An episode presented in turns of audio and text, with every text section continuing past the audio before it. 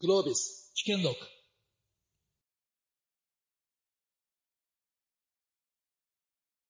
えーでは、このセッション、ブロックチェーンが生み出す未来ということでお届けさせていただきます。で今日は自民党の Web3 プロジェクトチームの座長を務めていらっしゃる平議員と、そして経済人として日本の Web3 業界牽引されてきた国光さん、そして内藤さんにご登壇いただきますというところで、お三方それぞれの視点から立体的にですね、今後の Web3 業界について議論していただければと思っております。で、まあ、この日本のにおけるブロックチェーンの現状だったり、Web3 の現状ですね。そして今後の見通し、あと今日参加してくださっている皆さんが今後どう Web3 と関わっていけばいいのかっていう、そういったところまで見通せるような、えーご示唆をぜひいただければと思っております。あと、今日の全体会ですですね。まあ、あの、お昼にかけて2つセッションありましたけれども、まあ、その世界に積極的に貢献する日本という、今回の G1 のテーマに関して、まあ、インタンジブルアセット、無形資産への投資の重要性ということもたびたび触れられてきたと思いますので、このあたりも Web3 の分野と深く関わる部分だと思うので、そのあたりもですね、詳しく伺っていければと思っております。では、まずこの Web3 に関してなんですが、まあ、一昨年ぐらいからですかね、突如、まあ、現れた Web3 大きな注目を集めてきました。で、この Web3 の実像というものに関して、こう、いろんな方がいろんな定義をされてらっしゃると思うので、まず、皆さんが考える Web3 の定義というところからお話を伺って、で、皆さんでこう目線を合わせた状態で議論を始めていければと思います。ちょっとその前になんかあの、なな内藤君が寝そうなんですけど、これ。あすいませんいやいやいや内藤さん内藤さん大丈夫ですか？いやいや、朝4時なんで、こっちが。あ、さん、ニューヨークからニューヨークですかねの朝4時で。大丈夫です。はい、はい大丈夫です。うん打ち合わせも含めると多分3時ぐらいから今日起きてくださってるんじゃないかと思いますが、はい、よろしくお願いします。あとちょっと平さん、あの、Web3 の人気落ちてきてるんじゃないですか？大丈夫ですか？ちょっと観客そうに。今日どれくらいの方来てくださるんだろうっていうね。AI に押され気味じゃないですか。河野大臣からは Web3 ほぼ終わってんじゃないのって言われてるんで、ちょっと、ちょっと今日盛り上げたいと思いますね。や河野さんも来てくださってるということで、まだまだ Web3 終わんないということだと思いますけれども。はい。じゃあ、せっかくなので内藤さんからですね、行きましょう。はい Web3 の定義、はい内藤さんどう考えてらっしゃるかというところを、はい、お願いします。そうですね、僕、社内では、こう、トークンに何かしらをこう、ペックさせる、まあ、組みくっつけて、それを売買できるようにするってことを定義してます。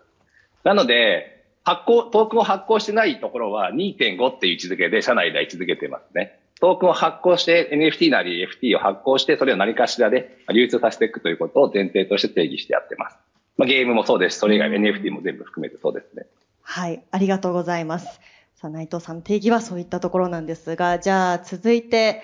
えー平さん、いかがでしょうか？まあこれ、もう諸説ありなんですけど、私の整理はまあブロックチェーンがベースにあって、まず暗号資産が行きましたと。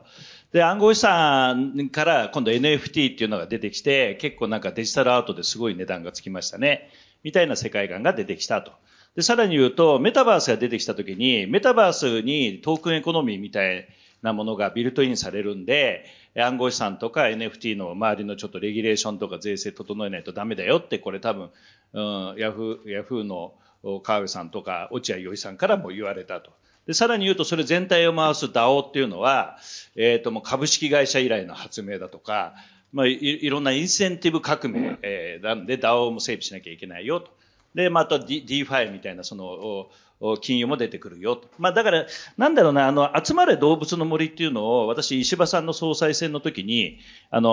お活用しようと思って、それで任天堂から怒られてやめたんですけども、あの時、あの、島の開発で私、密かに自民党っていう島をですね、開発してたんですよ。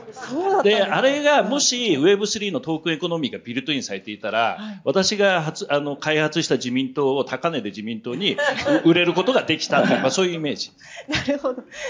集まれ動物の森が出てきましたけど。はい、じゃあ、国光さん、はいいかがでしょう、Web3 の定義。で、まあ定義、まあここが人によってって感じなんですけど、はいあの僕の中の定義でいくと、なんかね、去年ベストセラーになった僕の名著、メタバースと Web3 って本がありまして、はい読ませていただきました。で、はい。あの本っていうところによるとね、はいこの Web3 の前の Web2.0 っていうところっていうのがあって、それは2007年からスタートして、で、2007年にスマホ、ツイソーシャル、クラウドっていう、この3つの大きなテクノロジーっていうところが偶然出てきたと。なんで、えっと、iPhone が出た、Twitter が出た、で、Amazon の AWS が全部2007年前後に出てきたと。で、そこから十何年間っていうのは、スマホソーシャルクラウドっていうところが牽引して、世界の経済っていうところを伸ばしてきたと。で、そういう中で、まあ特に GAFA あたりっていうのは急成長して、で、2021年とかだと4社の時価総額だけで770兆。で、日本の全部の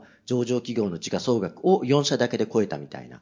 で、ただ、ここの、この Web2.0 っていうところっていうのも、いよいよ踊り場を迎えてきて、で、今、GAFA、もう全然成長してない。テンパー成長もできないと。で、まあ、日本を代表する Web2 系の、まあ、メルカリとか LINE とか、まあ、怒られるかもしれんけど、全然成長してないと。っていうところも、まあ、このね、スマホソーシャルクラウドっていうのは世の中に行き切っちゃって、ここにもう成長っていうのがなくなってきつつあると。で、そこの次に出てきたのが、メタバース、Web3 で AI。この3つっていうところが大きくこう牽引して述べてきたって感じですね。で、まあ、その中で、特にまあ、この Web3 って領域でいくと、まあ、テクノロジーで重要なのって3つしかなくて、デバイス、データ、データの活用法。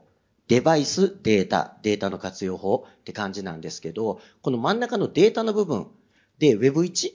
Web1 のね、デバイスが何だったかでいくと、まあ、ホームページ、ウェブサイトだ、あじゃあ、PC だったと。で、これがスマホになって、で、いよいよ VR、AR って形のメトネットが直接繋がったメタバース時代が来ると。で、真ん中のデータっていうのが何かでいくと、もともとはウェブサイトがデータの中心だったと。なんで Yahoo も Google もウェブサイトをこうまとめ上げたと。で、その中で次 Google と、あ、Facebook とか出てきたのは個人データっていうところっていうのをまとめ上げようとしてきたと。で、いよいよここから出てきている Web3 っていうのは価値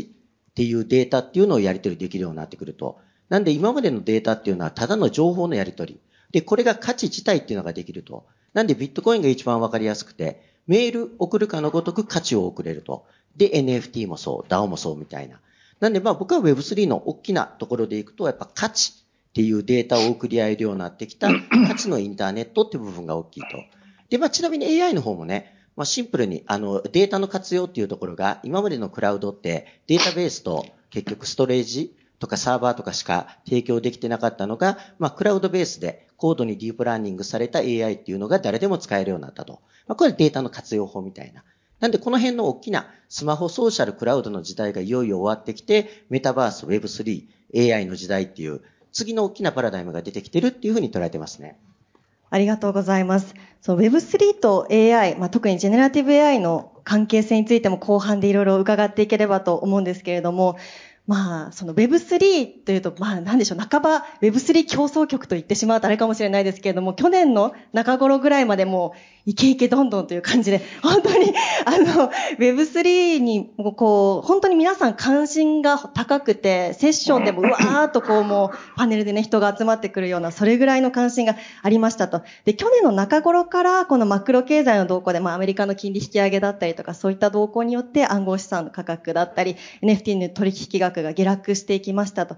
で、去年の秋ですね、FTX の破綻というところで、まあ、クリプトウィンターと呼ばれるような、まあ、世界的には冬の時代を迎えているなんていうふうに、このクリプト業界言われてますけれども、ただ、どうなんでしょう。よく見ると、この FTX の破綻の原因って、ある意味すごく古典的というか、まあ、コーポレートガバナンスは整備されてませんでしたっていう、そういったところの問題が本質なんじゃないかなとね。まあ、今回のシリコンバレーバンクと似たようなもんですよね。はいはい。というところで言うと、いや、似たようなもん、はい。というところで言うと、Web3 そのものの価値がまあ既存されたわけではないんじゃないかという、そういった見方もできると思いますが、じゃあここで平さんですね。まあ、こう日本では、これまでマウントボックスだったり、コインチェックのハッキング問題だったり、いろんな経験を経て今、ここ2023年にいるわけですけれども、今、こう直近のですね、クリプトウィンターの状況をどうご覧になってらっしゃるかというところ、えー、この Web3 業界の動きのどう見てらっしゃるかというところを教えてください。まずあの FTX はもう今言ったようにですね、あの顧客の預かり資産を分離管理してなかったっていう、もうなかなか香ばしい感じで、しかもその一部資産をですね、そのあの NFT を買い支える方に投資をしてたと。で、まあ、私はその Web3 推しですけども、暗号資産の上がった下がったにはもうほとんど最初から興味ないですし、あとは、その、いわゆるデジタルアートがですね、ものすごい高値で取引をされたっていうのも、実は私もともと青果市場っていうか市場の出身なんで、まあ、我々の業界でよくある話なんですよ。800万円ぐらいの大間のマグロに1億ついたりね。あの、まあ、なんていうのかな、話題作り。ただ大事なのはその後もマーケットが機能するっていう方がよっぽど大事で、だからまあそういった意味では、あの今回の FTX も含めてですね、まあ本質的なブロックチェーンの価値が既存されているわけではないと。うちの PT はすごいなんかスペシャリストが揃ってるので、あの、まあ、弁護士とか、元金融庁とか、元フィンテックとか、元東京地検特捜部とかみんな揃ってるので、まあ、すごい、こう、冷静に受け止めて本質を見極めてるということと、あと、さらに言うと、まあ、さっきからその、なんていうのかな、えー、っと、まあ、日本の価値をどう最大化していくかっていうのは議論になっていくと思いますが、例えば地方の観光体験だとか、日本のコンテンツ、アニメとか漫画とか、和食とか、まあ、いろんな価値を、その、一番の問題は30年間の経済の低迷でデフレで値付けが安いと。でもグローバルには世界がみんな豊かになっていて、もっと高く売っていいんじゃないのと。例えばニセコのなんかリフトの30分早く乗れるチケットを NFT で出したら、出したチケットもともと5000円かそこらのが、結局9万円なんですよ。流通最終価格。で、今までこれ Web3 の世界じゃないと、転売した人しか儲からなかったわけ。でも Web3 だとスマートコントラクトでちゃんと事業者にそれがフィードバックできる仕組みができるので、こういった日本のコンテンツの価値の最大化、グローバル価格に引き直すっていう意味でも、こういう Web3 みたいなテクノロジーが使えるんで、日本は使い倒したらいいっていうのが私の考えで、いろんなこと起きましたけど、まあ本質的なその戦略は変わってない。政府の方、政府っていうか自民党の方は変わってないっていうことですね。なるほど。あの、日本の価値ある資産を世界価格に引き直すって、これ結構大きな、あの、テーマというか、重要なポイントだなと思って今伺っていました。さあ、では、内藤さん。はい。大丈夫ですか？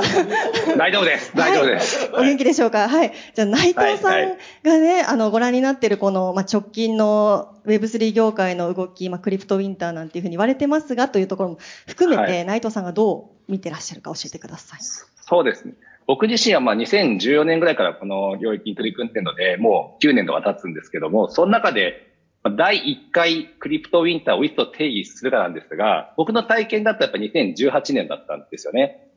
コイン、まあ、日本で言うとコインチェックが500億とかこうハッキングされたみたいな時で。はい。で、この時が、まあ、ビットコインで言うと200万円、日本円200万円ぐらいから30万円ぐらいまで下がったんですよ。だーっと。で、今日多分360万円ぐらいだと思うんですけど、まず、で、前回起こったことは30万円下がっていくときに、プレイヤーも抜けてっちゃったんですよね。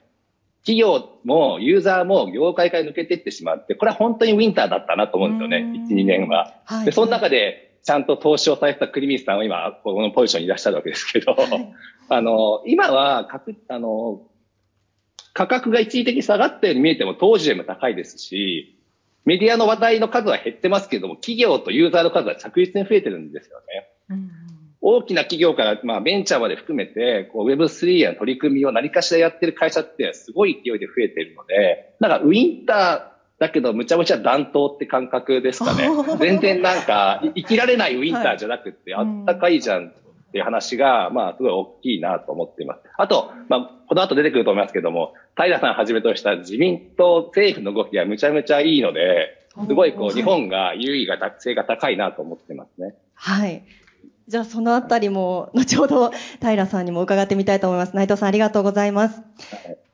では、国光さんは今の現状、去年からの流れどうご覧になってますでしょうか？まあでも、クリプトウィンターはもう完全終わりましたからね。クリプトウィンターももう終わった。もうだってね、はい、さっきのビットコインの価格もそうやし、はい、まあ、まあ短かったな、今回もみたいな感じではあるんですけども、まあでも、特に大きいのがあった、今僕は3つ、あの、サードバースっていう、これは VR とブロックチェーンのゲーム。ブロックチェーンのゲームは真田さんとこと一緒に出させてもらってるのと、あとは、あと、グミクリプトスキャピタルっていう、ファンドの方をアメリカでやってるのと、あとはまあフィナンシェ。で、ちょっと皆さんあの、2日前にフィナンシェの方がコインチェックさんで IEO できました。おめでとうございます。はい。はい、で、これがね、ねもうこの IEO に関してでいくと、もう平さん、平先生の貢献が98%。僕が1%。まあそんな感じかなすごい比重ですね。まあでも、はい、あの、ここって本当に大きいところで、IEO って何かでいくと、株式上場っていうのは IPO。で、それに対して、Initial Exchange Offering っていう、まあ仮想通貨取引所からトークンを発行するのが IEO っていうまあ、この IPO に対して IEO ってプロセスなんですね。で、ちょうどまあフィナンシェ自体が発行する仮想通貨っていうのがコインチェックさん上からまあ2日前に上場したって形なんですけど、ここに至るまでって感じのところの結構官民の努力っていうのがめちゃくちゃあったと思ってて、ちょうどまず日本で言うと2018年にコインチェックさんが大きなハックにあったと。で、それ以降金融庁とか含めてっていうのがガッとレギュレーションをちゃんと作っていこうみたいな形で、そこから3年4年間かけて、すべての仮想通貨取引所っていうのは免許制。あ、海外ほとんどの国免許とかないんですね。勝手にやってるだけみたいな。ただ日本のところっていうのは安全確認もして全て免許制になって、で、当時100何社あった仮想通貨取引所っていうので、今実際動いてるやつって多分10個ちょいって感じぐらいまで減ってきたと。で、仮想通貨取引所自体っていうところのちゃんとしたレギュレーションとかが終わってきたから、今度はそこに上場するトークンっていうところもちゃんと審査していこうと。で、これ海外の場合っていうのでいくと、トークンのリスティングは各取引所が自分たちのルールっていうのでやってるだけって感じなんで、まあ、今は大手のとこはすごい結構ちゃんとしてる部分はあるんですけど、中小とかだと、まあ結構適当にやってるとこも多いみたいな。で、それに対して IEO っていうのは、まあ、これも金融庁とかの元って感じで、しっかりと IPO と同じような感じで審査して、で、審査に通ったところっていうのがリスティングさせていこうみたいな。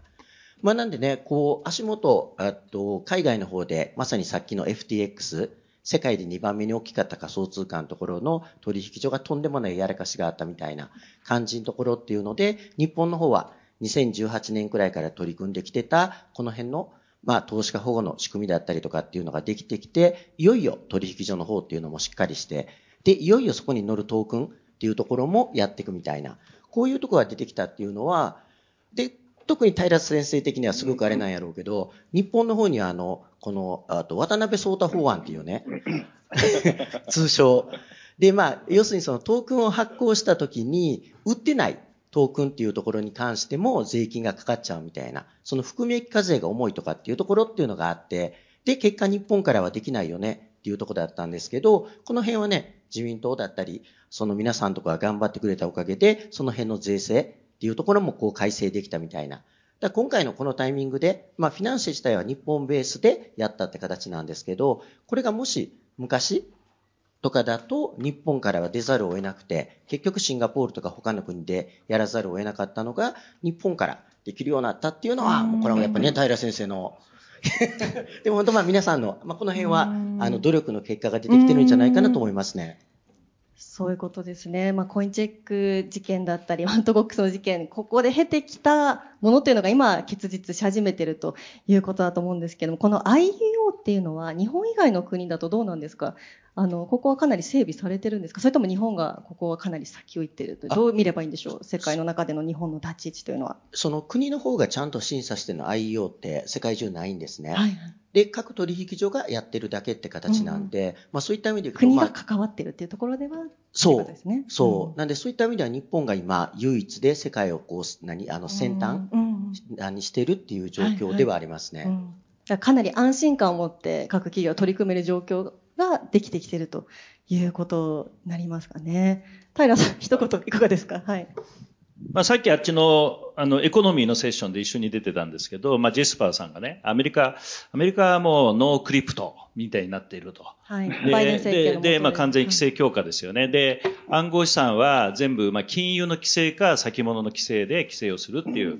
方向に今なってるんですが、アメリカが立ち止まってるから日本もビビるんじゃなくて、これチャンスなんで、だからそれは日本一周回っていいポジションにいますね。と。で、さらに言うと、さっきも言うように、その金融庁今までいろんな経験を経て、ちゃんと見てるので、世界中で一番セキュアな取引所は日本ですと。あと、ステーブルコインも、あの、三菱 UFJ とかがもう出しますし、でこれメガが連合で出したり、ベンチャーもありますけど、ステーブルなステーブルコインって初めてなんですよね。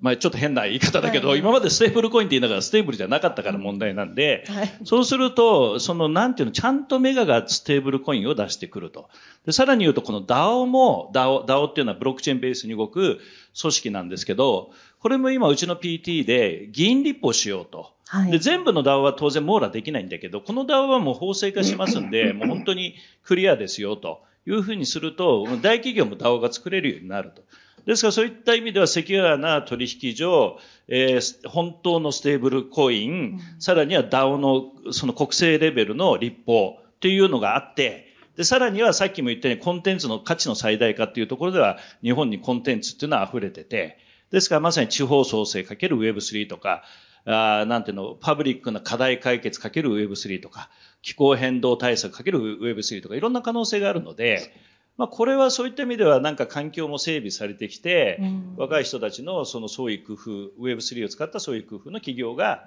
だんだんチャレンジしやすくなってきたっていう意味ではチャンスだと思います。うん、アメリカだとこの一部の州でしかまだ DAO 法というのは施行されてないということですが、国単位でっていうところはかなり進んでるんじゃないかなというふうにお話を伺ってて思いました。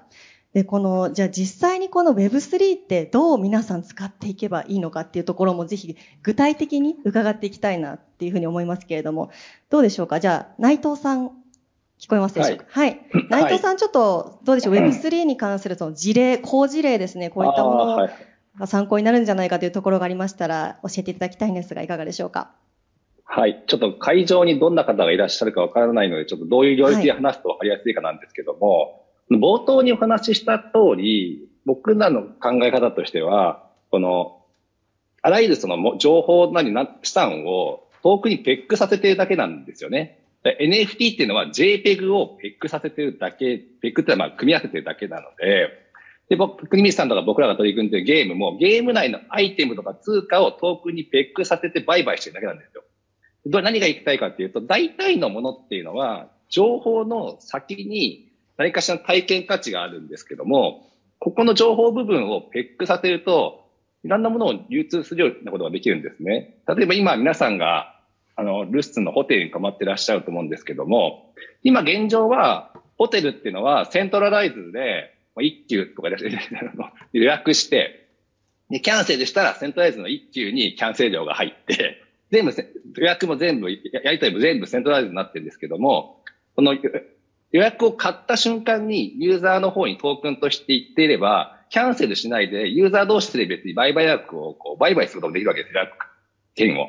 なので、あらゆるものが、その、トークンにペックさせることによって、どんどん売買することができると。で、これをやる、これってなんかダフ行為なんじゃないですか？ダフ屋とか生まれちゃうんじゃないですか？ってことがあると思うんですけども、ダフ屋が生まれてるのも、一部の人気なライブとか、一部の人気なナイキスニーカーだけで、ほとんどのものにはダフ行為なんて生まれないわけですよ。二次流通がそんな盛り上がらないから。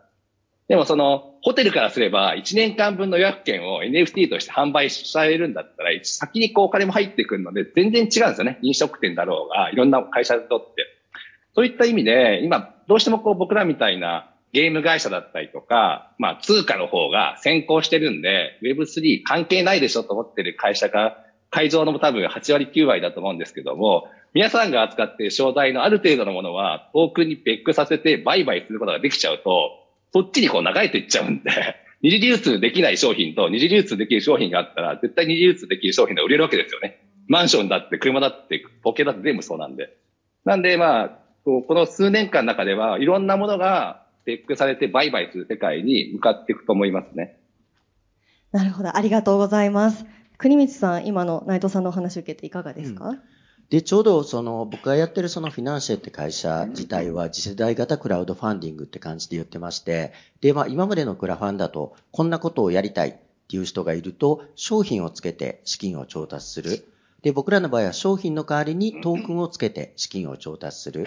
で、大きな違いっていうのは、このトークン自体が独自の日流通マーケットで売買できるんで、まあ、需要と供給に合わせて価格が上がったり下がったりすると。なんで、ひょっとすると応援してたプロジェクトっていうのが急成長すると、まあ、トークンの価格が上がって支援した人にもメリットがあるかもしれないと。まあ、この辺っていうところが一つの形なんですけど、やっぱり僕は特にこの DAO っていうので大きいところっていうのは、インセンティブ革命っていうところがすごく大きいところだと思ってて、今までっていうのは応援してくれた人、支援してくれた人っていうところにメリットがない。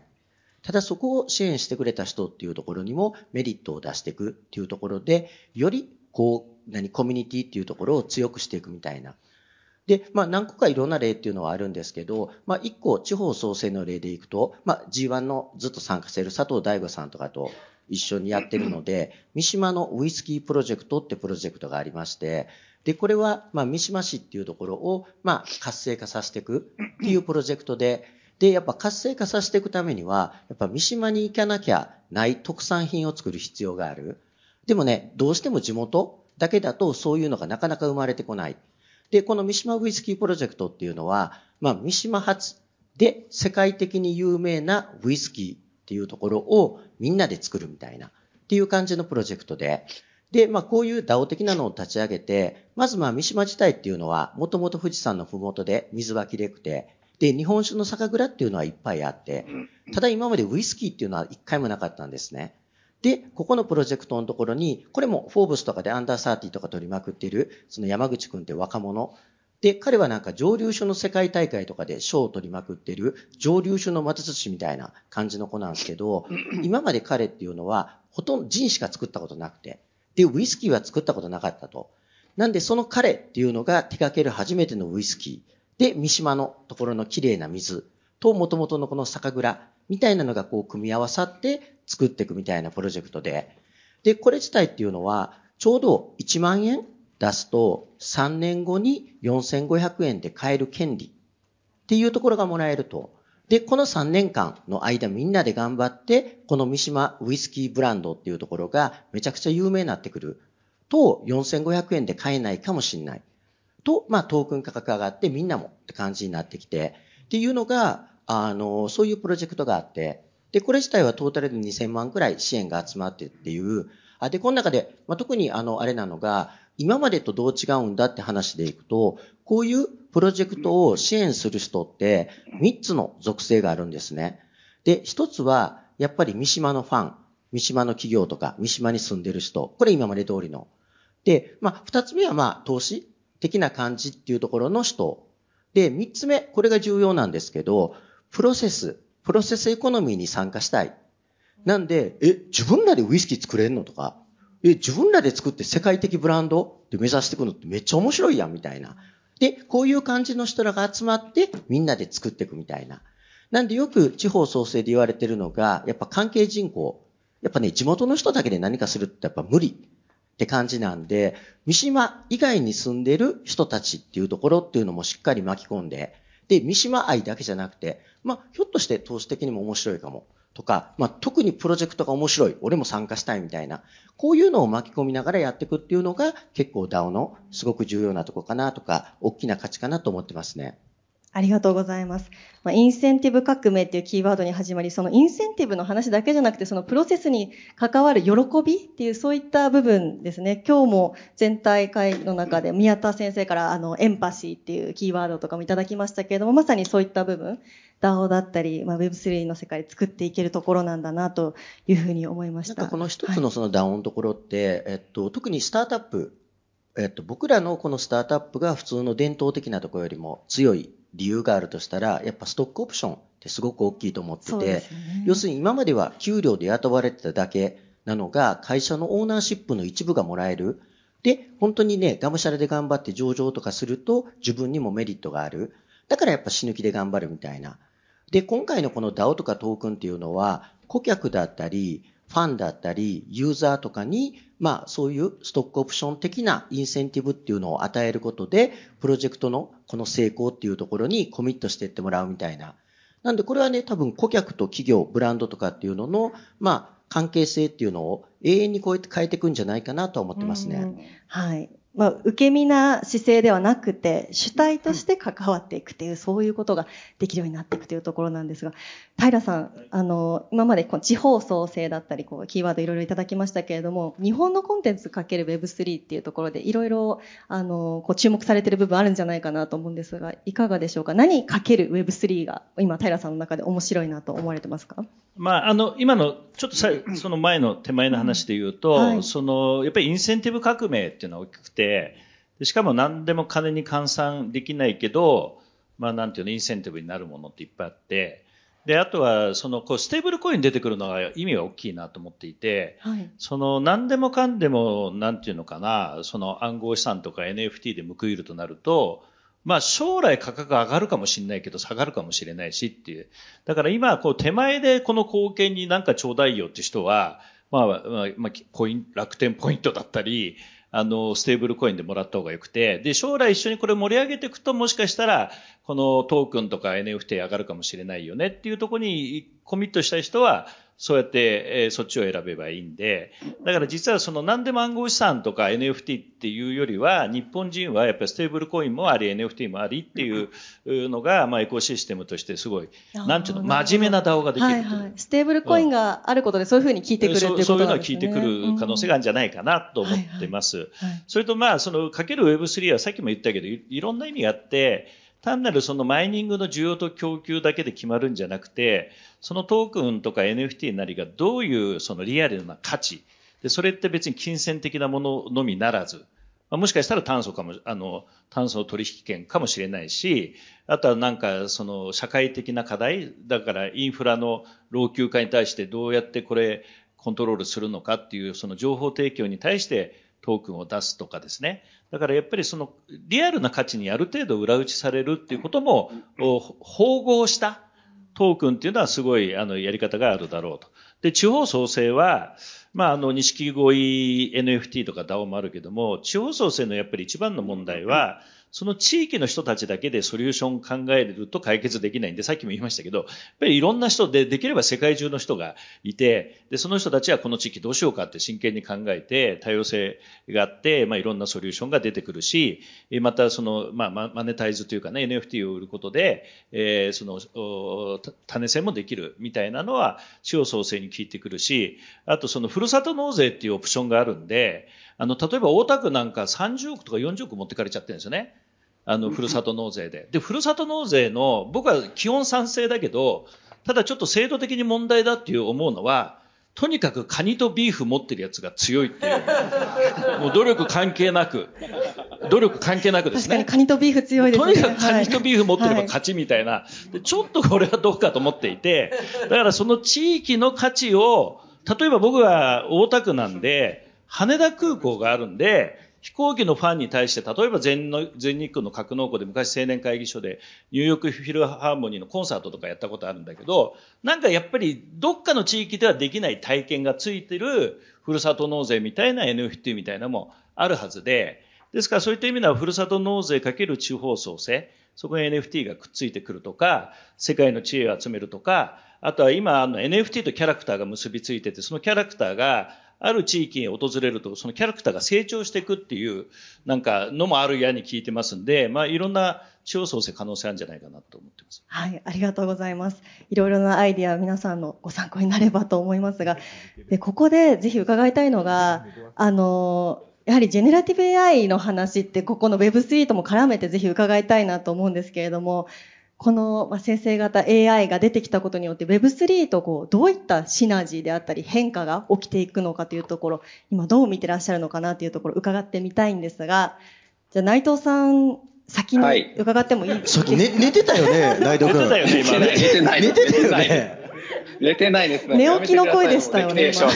いません。内藤さん、あの、ジェネラティブ AI と Web3 のこうシナジーであったり、こう、今後どう関わっていくかというところはどうご覧になってますかね？そうですね。まずその短期的なところで言うと、まあ、あの、NFT をだだとかもそうですけども、その素材をたくさん作れるということで、はい実際そのジェネラティブに作られた NFT でコレクションとして販売されているのは多いですけども、もうちょっと長い視点で見ると、その Web3 って、まあ、デセントライズって言われることが多いと思うんですが、デセントライズとセントライズの差って、セントライズって真ん中に人がいて意思決定してるわけですよね。はい。で、これをデセントライズにしてみんなで意思決定とかしていきましょうってことだと思うんですけども、別にみんなである必要なくなってくると思うんですよ。つまりこのデセントライズな仕組みの中で、その意思決定のある程度の部分に対作業部分は AI が行うってことができてくると、よりこうデセントライズに向かいやすくなってくるんですよね。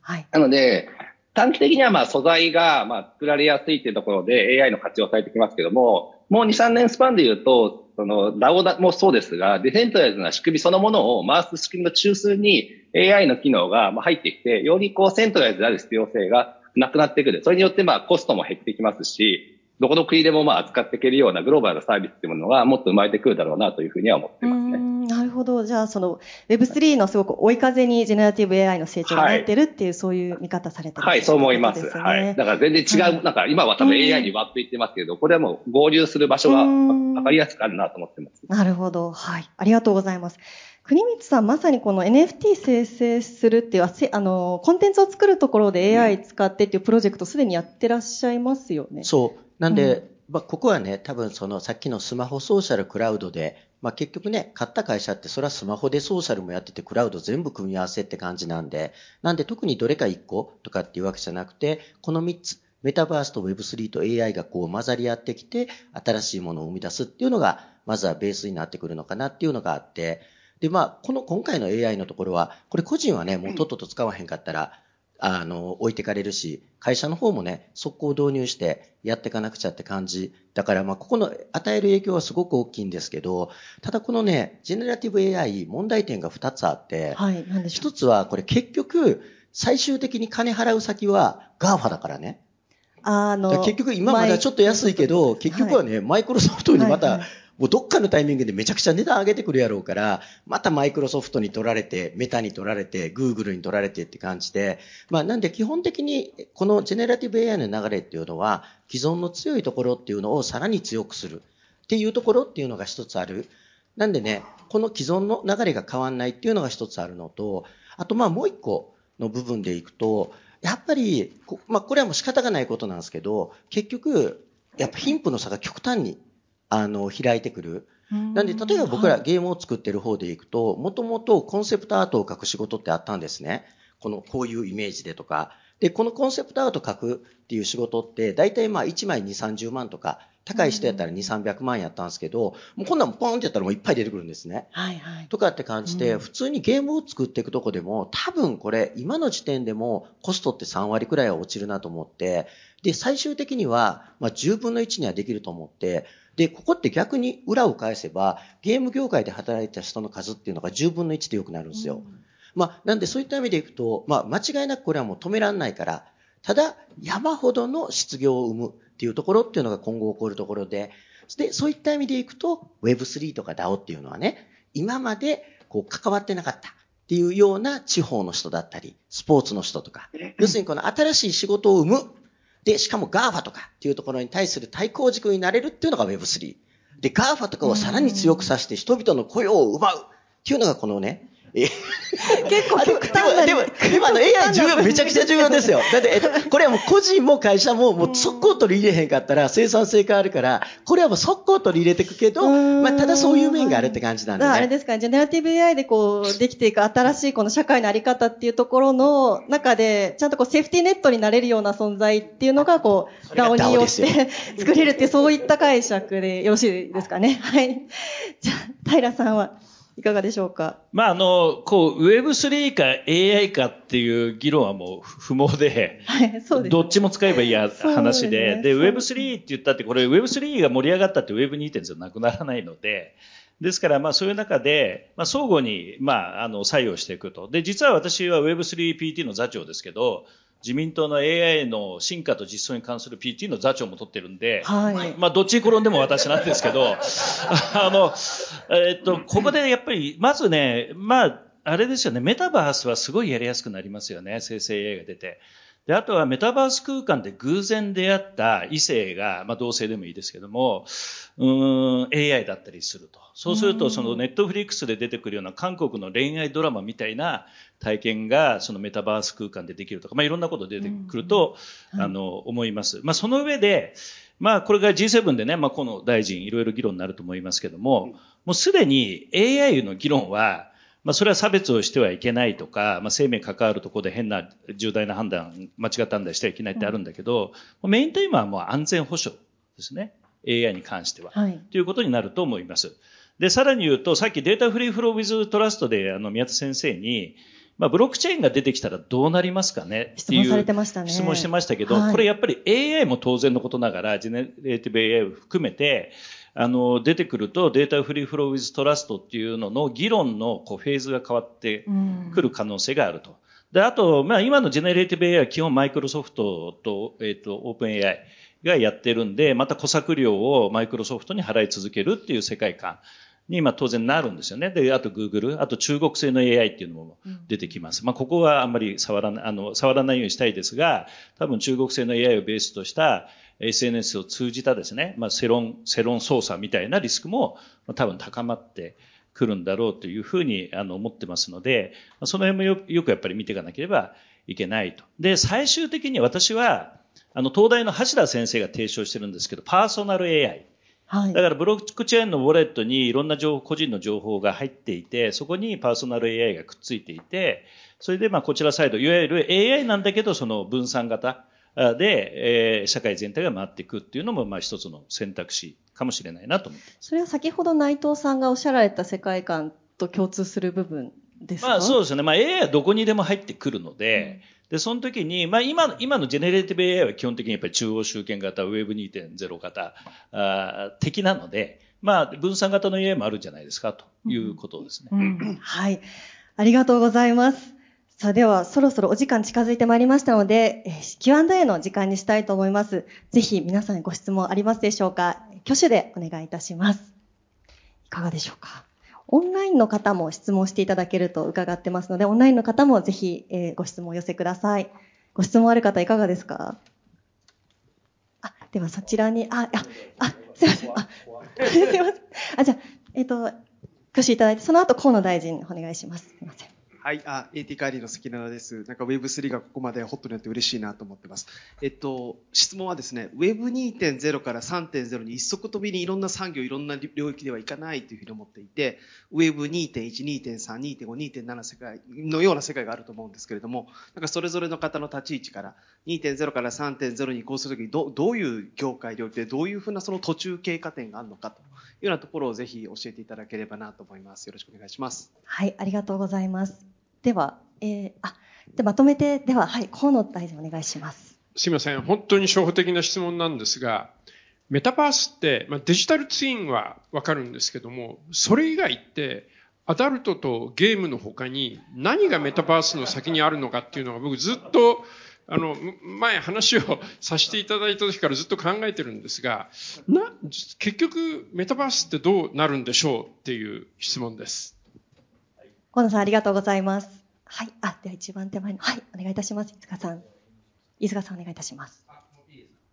あの、なんか、日本、えっ、ー、と、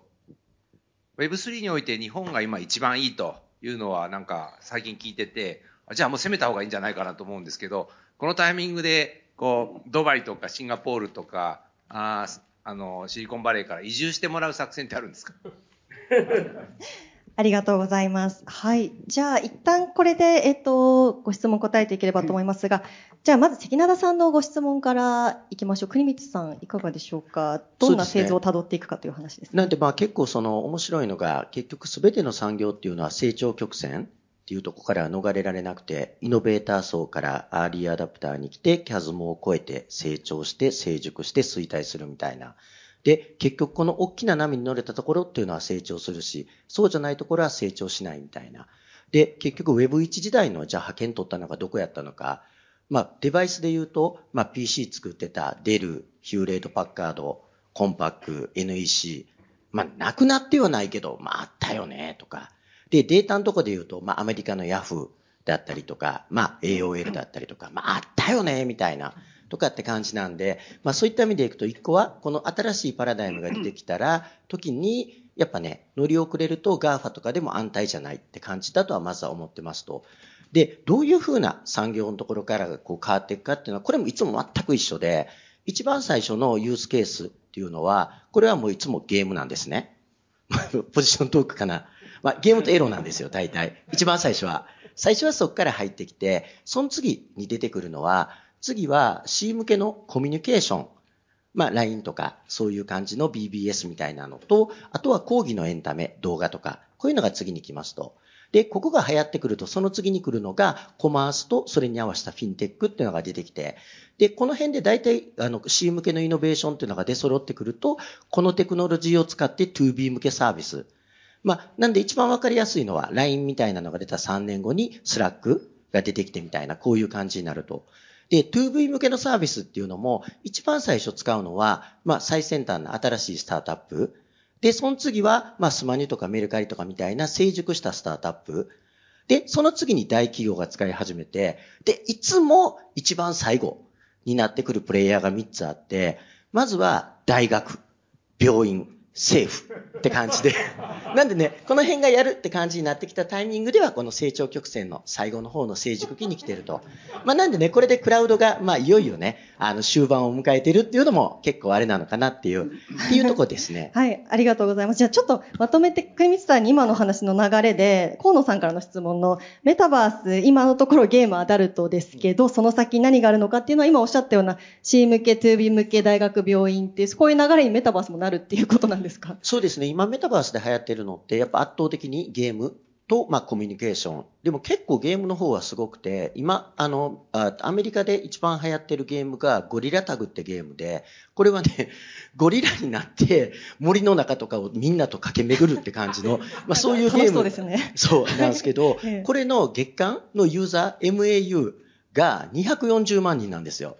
なんで、すでに240万人っていうのが、この VR の中でゴリラになって、みんなと、っていう感じのところっていうのをやりまくってるっていうのがあって、で、河野大臣おっしゃる通り、その VR とかだと、どうしても家の中って感じなんで、やっぱゲームとかエンタメとかっていうのが中心になってくるかなって感じなんですけど、今年、いよいよアップルが AR グラス、初期のものを出してくると。で、メタも準備してくるって形なんで、まあ、なんでこれはね、ずっとティム・クックも言ってるのは、その次のアップルにとっての next big thing っていうところは、メガネ型の AR グラスだみたいな。で、そうなってくると、今までこうスマホをいちいち見てたのが、メガネ型のデバイスで、メトネットが直接繋がって空間すべてがディスプレイに。なんで、今年の後半、多分6月の WWDC で、アップルがその最初の AR グラスを発表みたいな。で、そこのタイミングから一気に AR メタバースの方の動きっていうのも広がってくるんだろうなと。はい、平さんお願いいたします。あの、まあ、河野さんの質問にですね、答えると、その、なんていうのかな、えー、スマホベースでやっている、そのツイッターとか、LINE のやりとりも、なメタバース空間で、仮想空間でみんなでまったりするみたいな、ことは出てくるし、実際 SNS で出てきていて、今はこうやってスマホを見てやってますけども、まあそれがその仮想空間に入ってくると。で、これ、その我々の年代になるとなかなかあれかもしれないですけど、若い人たち、アルファ世代って言うんでしたっけ、今。の若い人たちは、多分そのリアルな世界と、あとはバーチャルのいくつかの世界を行ったり来たりするのがもう当たり前になってくるんだろうというふうに思うので、まあ、で、そこに、あの、経済活動、トークエコノミーも入ってくるっていうことで、私はかなりこれ、可能性高いと思います。それとあと外国人材をどうやって Web3 寄せるかってことで、ただあの税制が全部終わってないので、やっぱり税制が一番の重要なところだと思いますが、まあ、なんか Web3 日本行けてるよね、みんなで行こうかみたいな時には、そのクリプトビザみたいな、そういう専門性を持ってる人にその滞在しやすくするとか、ビザを出しやすいみたいなことはかなりこれハードル高いですけど、できないかなと思ってます。それとブロックチェーンが政府遅いって言われてますけども、まあ、まあそうなんですけど、結構ブロックチェーン使えるなと思ってて、例えばその登記簿、法務省のとかですね、まあそういうのはなんか、まあいきなりやるとあれでしょうけども、まあ実証実験も含めてやりやすいんじゃないかなと思ってます。あとそう、この AR のメタバース時代になってくると結構やばくて、例えばこうメガネ型とか見ながら、パッとこう、まあこういう場所ってやっぱ顔と名前なかなか一致しなかったりするところがパッと見るとこの人の名前が何でいつあったみたいな。はい、で、話していく最中の時に、相手の顔色を見ながら、チャット GPT の方とかっていうのは、この内容を話すべきっていうのはリコメンドされてきたりとか。これは政治家最高、政治家最高。みんな、世耕さんもいるし、河野さんもいる。一番の悩みですよね。我々が一番困る質問って、政策的な質問じゃなくて、俺誰だか覚えてるっていう、そういう質問ですよね。そう、なんでもう AR グラスが出たらそこも完璧に解決してくるかなと。はい、ありがとうございます。はい、で、内藤さん、内藤さん、はい、すいません。はい、先ほどいただいた3つの質問のうち、あの、お答えしたいものに関してどうぞお願いします。そうですね。ちょうど今、まあ、海外いるっていうこともありますので、海外のところ話させてもらうと、あの、ちょうどこの後、あの、登壇終わったら西海岸の方に行くんですが、で、今回ゲームデベロッパーカンファレンスっていうのが、多分国見さんも来られると思いますけども、昔だ、ちょっと前の Web2.0 の世界だと、日本からなんか IT 系の会社が行くって言って、別に現地の人全然興味ないんですよね。別に中心が Web2 の世界はシリコンバレーだったんで。でも今回だと、例えば日本から Web3 やって僕が行くだけでもいろんなアプはバンバン入ってくるし、会いたいっていう人が増えます、増えてますし、この1、2月とかは、あの、まあ、ニセコにスキー行きたい人たちも含めて海外からすごい日本に来客されていて、どんどんこう、打ち合わせしたいって話、会いたい、Web3 日本でやってる会社会いたいみたいに入ってきてるんですよ。そういった意味では、すでに、その、日本のがプレイヤーとして Web3 の世界では、国の制度もそうですし、プレイヤーもそうですし、環境としても非常に注目をされている状況っていうのは体感できるも非常にありますね。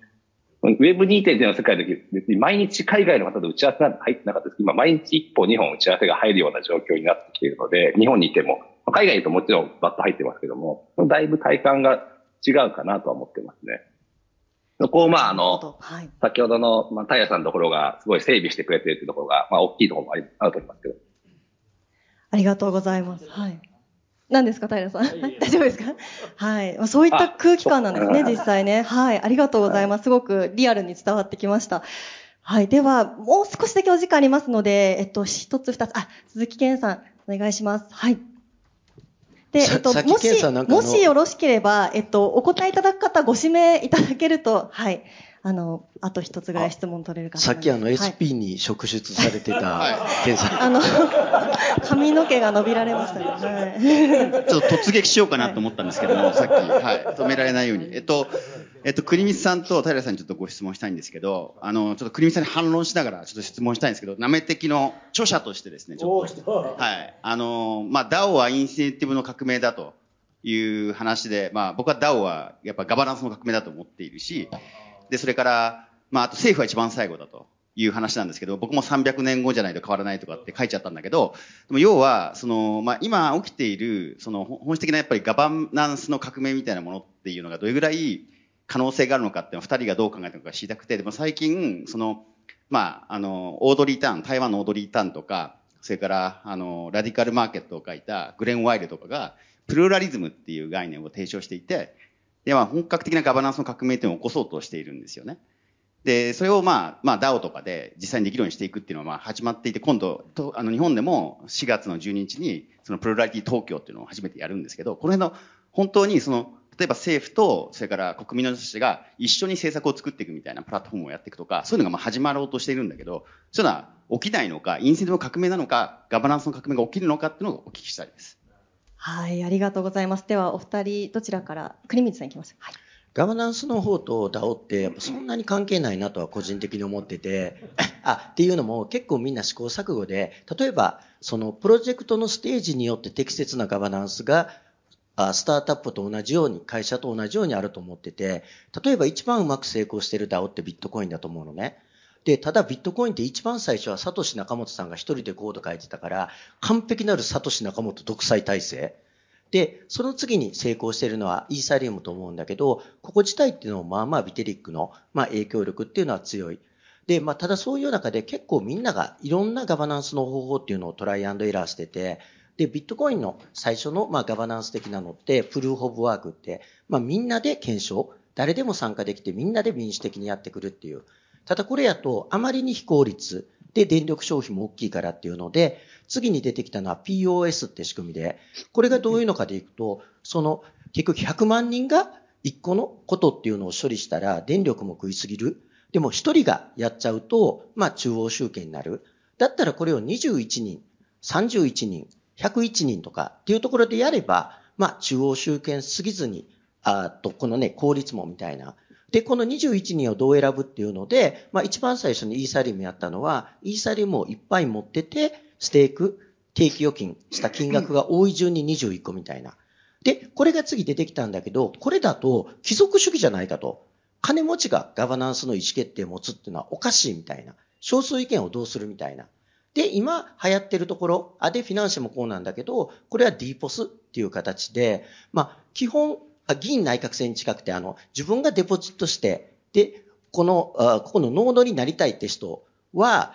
マニフェスト出して、我々はこのイーサリウムをこういう風にしてきます、みたいな。だから投票してくださいとかって、投票とかをみんなに呼びかけて、みんなもそこに投票していって、で、まあその投票、自分の持ってるトークン数と投票されたトークン数っていうところで、まあ最終的に決めていくみたいな。まあ、なんでそういった意味でいくと、あと、まあ、そういう、まあでもあれかな、関係ないっていうよりかは、まあ、よりインセンティブの方が強いような気はするけど、ガバナンスのところもいろんな形が発明されていってるから、そういった意味では、現状はまだそこまでって感じやけど、今後はそういう新しい超適切なガバナンスの形っていうのは発明されていくんだろうなって感じで思ってますね。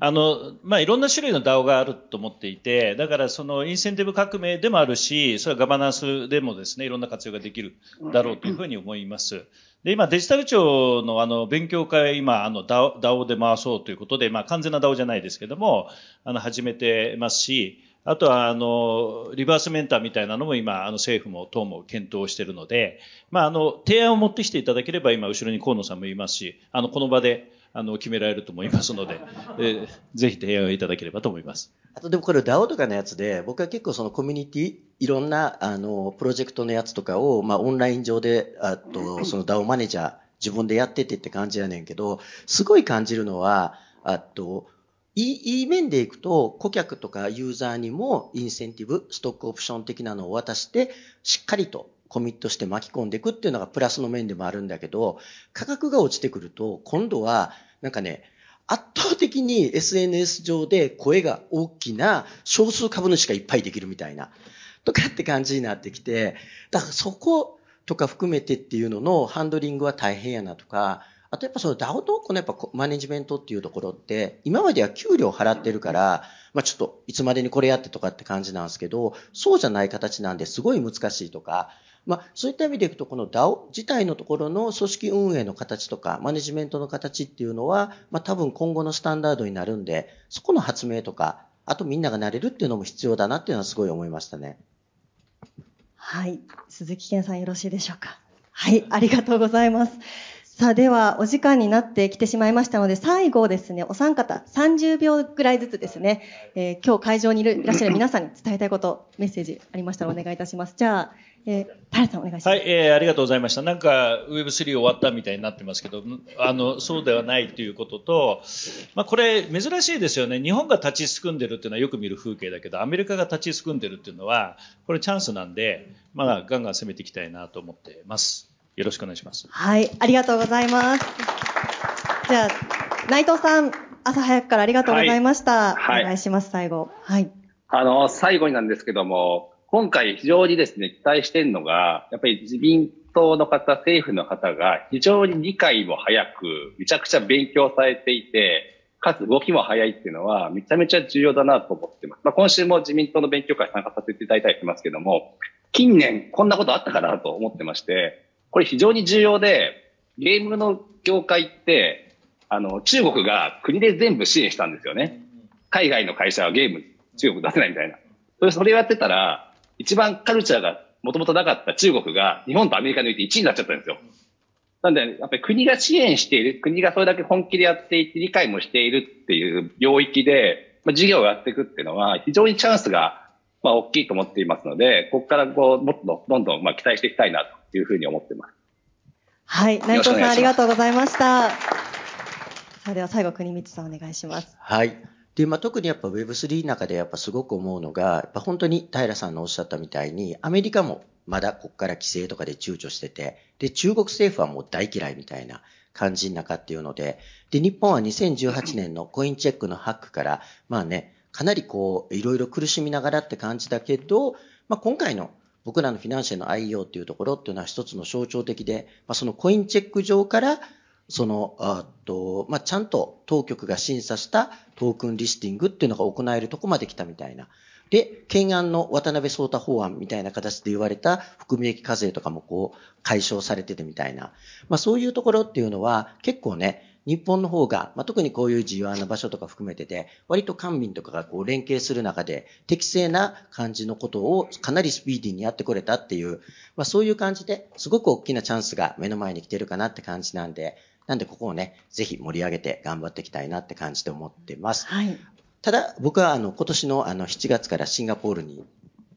あの、移ります。はい、あ、そうなんですね。あ、まあでもこれもう一個あるんですよ。はい、これはね、あの会あ、会社自体はずっと残ってって感じなんですけど、あともう一個足んないのは、やっぱその世界の、やっぱそのネットワークっていうところのど真ん中に入っていかないと、やっぱり、ね、日本はどうしても日本の中だけみたいな感じなんで、はいはいまあ、なんでね、日本にそのネットトワークをぜひ引き込んでいただくってまあ、いう。言ったらこうに、ね、ことじゃ野茂が行ってね、変わったみたいな感じでね。なんであの、スタートアップ業界の野茂になってね、この後のみんなを牽引はいできるようになるように頑張るんで、はいまあ皆さんで盛り上げていきましょう。はい、ありがとうございます。あの、私今回いろいろこの登壇させていただくときに勉強させていただいて、で、その中で、あの、Web3 のプロジェクトチームの中間提言に入っていた言葉ですごく印象的だったのが、疾風に軽装を知るという言葉が、この風が吹き荒れた時に、この元気な草がちゃんと残っていて、で、そこで初めて元気な草が何だったかがわかるって、そういった意味合いだと思うんですけれども、まさに今の Web3 業界、日本においてはそういった状況なのかなと思います。まあ、ここから、この、まあ、G1 の今回のテーマですね、世界に貢献する日本っていうところでは、Web3 すごく大きなテーマになっていくんじゃないかなと、改めて思いました。えーご登壇いただきました皆様に大きな拍手をお願いいたします。ありがとうございました。